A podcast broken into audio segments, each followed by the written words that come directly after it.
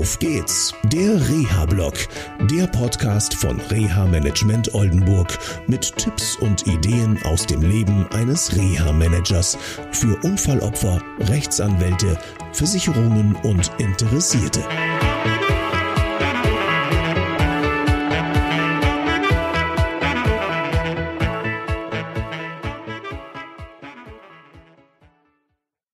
So, hallo und herzlich willkommen zu einer neuen Sendung von Auf geht's der Reha-Blog. Heute geht es um die Frage, wie kann ein Reha-Manager helfen? Ganz einfach, er braucht Informationen. Eine unserer Aufgaben im Reha-Management ist es, Informationen zu sammeln. Natürlich immer unter den Grundsätzen des Datenschutzes, das ist klar. Und ähm, das Wichtigste am Anfang sind meistens medizinische Daten und äh, zum Beispiel das Einholen auch von MRT-Bildern, CT-Aufnahmen, Röntgenaufnahmen und so weiter. Im weiteren Prozess ist es dann im Prinzip ein Informationsaustausch auf der Basis von den vielen Informationen, die wir am Anfang bekommen, auch zum Beispiel im Rahmen von Reha-Planungen oder zweiten Meinungen oder erneuten Operationen, da kommt meistens auch was raus, verarbeiten wir diese ganzen Informationen. Interessant wird es dann, wenn man eine betroffene Person bewusst, absichtlich und in Absprache mehrere Monate alleine lässt und sich dann in diesem Fall waren es, glaube ich, sieben oder acht Monate danach mal meldet und dann sich ergibt, ja, das lief nicht, das lief nicht und äh, es ist das passiert und der Sozialversicherungsträger hat das gemacht und mir geht es jetzt so schlecht und mit so einem kleinen Vorwurf auch, du hast dich nicht gekümmert.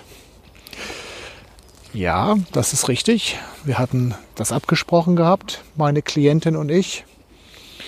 Und wenn man sich bei mir nicht meldet, kann ich auch nicht helfen. Auch nicht das ganze restliche Team von Reha Management Oldenburg.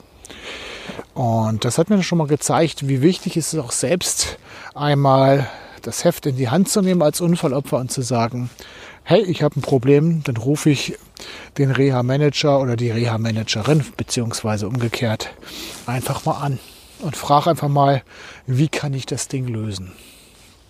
In dem Fall war das allerdings eine gute Erfahrung, weil wir da nämlich feststellen konnten, dass vieles ohne Hilfe leider noch nicht funktioniert und dass wir jetzt mit der Klientin im Team viel intensiver arbeiten dürfen und auch viele Netzwerkpartner wieder aufstellen müssen, damit es ihr besser geht und damit wir weiter an ihrer Autonomie, aber auch im Sinne einer Unterstützung der Familie arbeiten dürfen. Wie gesagt, schade ist, wenn man davon nichts erfährt. Deswegen solltest du in einer ähnlichen Situation sein.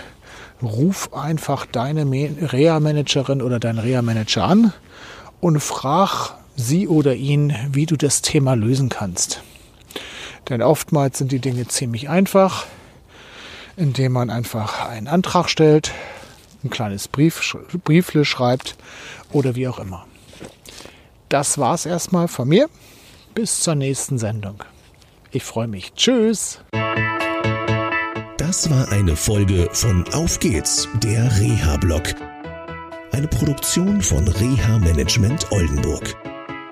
Weitere Informationen über uns finden Sie im Internet unter www.der-rehablog.de.